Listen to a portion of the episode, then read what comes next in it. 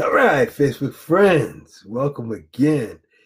This came up because I was doing some studying on these two guys and I found something that was common that I thought I'd share with you all.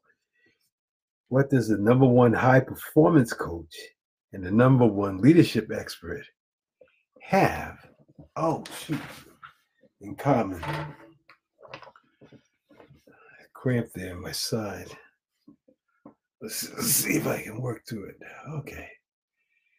So what do they have in common? That's our that's our dilemma. That's our conversation today. You know, I was uh, studying. I studied John Maxwell, and you know, in the book "Leader Shifts," uh, one of his number one bestsellers. But I was also looking at uh, the number one high performance coach in the world, and that's Brendon Burchard and I was listening to him in one of his uh, uh, podcasts, I think it was, and then he said something that hit me. I was like, "Wow, that is powerful! I've got to share that with the community so that they understand what makes the difference." When asked the question, what does the number one high performance coach and what does the number one leadership expert and management expert have in common? And I found it. I was like, you're kidding me. I, I said it before, and the key word is consistency. When John Maxwell was asked on stage, what is the one primary thing that he cons- that he attributed to his success without hesitation, he said, consistency. When Brendon Burchard was talking about his struggles and how he uh, was able to succeed as the number one high performance coach, and he said, the number one thing, if I had to attribute anything to my success, he said it was consistency. He said there were times he said, "Oh man, I wanted to quit too, but I didn't."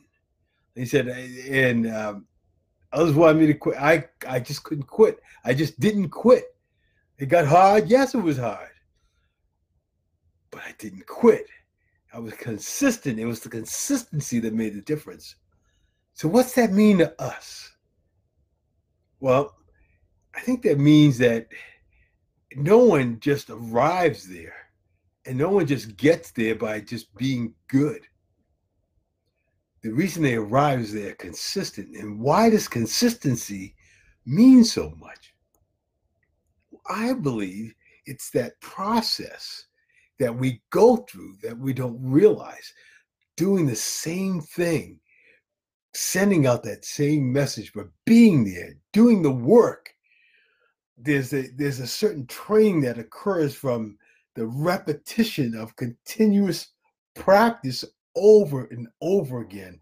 It's like a transformational feeling that occurs that you can't just uh, explain to someone other than the fact that you just got to do it. That's one of the things that um, uh, Brendon Burchard said. You just got to do it. John Maxwell says, you just got to do it day in and day out. Find out what the practices are and then be consistent consistency, whether you want to or not, being consistent. So how do you be consistent? What what keeps you from being boring?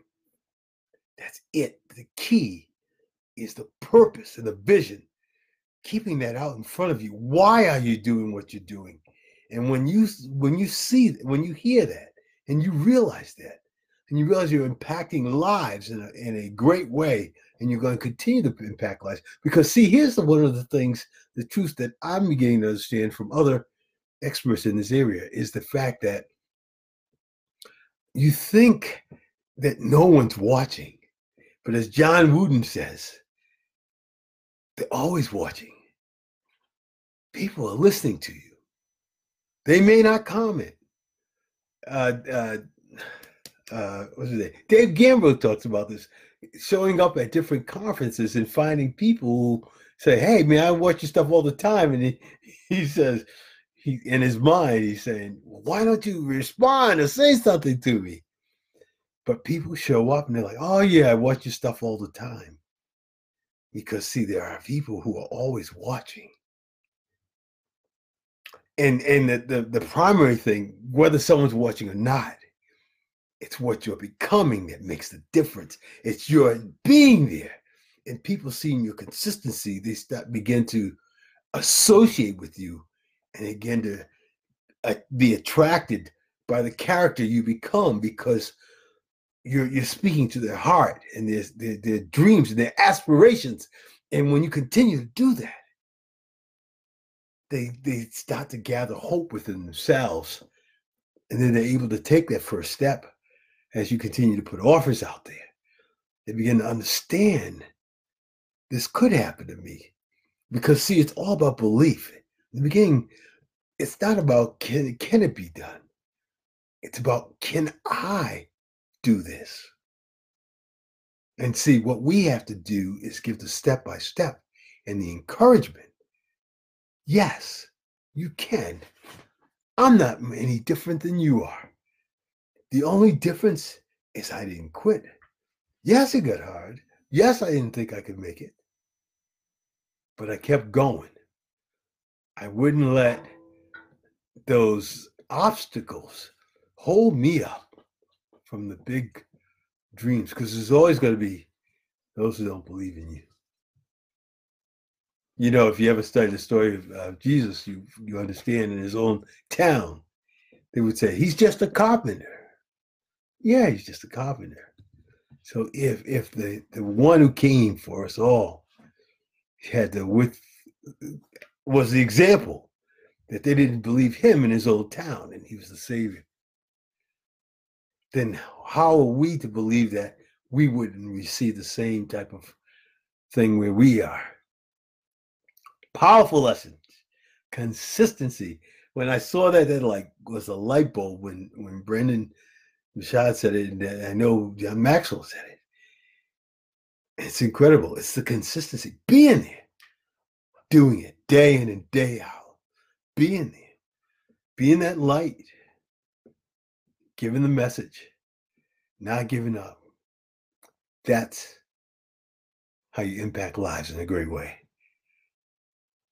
So keep your message, work on your vision, work on your purpose, figure out what it is, start to volunteer. Because people who volunteer really, um, you'll find a real extraordinary people who want to give back like you do and they can give you the encouragement and help push you to become better than you ever thought you could be. Thank you. Until tomorrow, you have a good evening. That was a great message.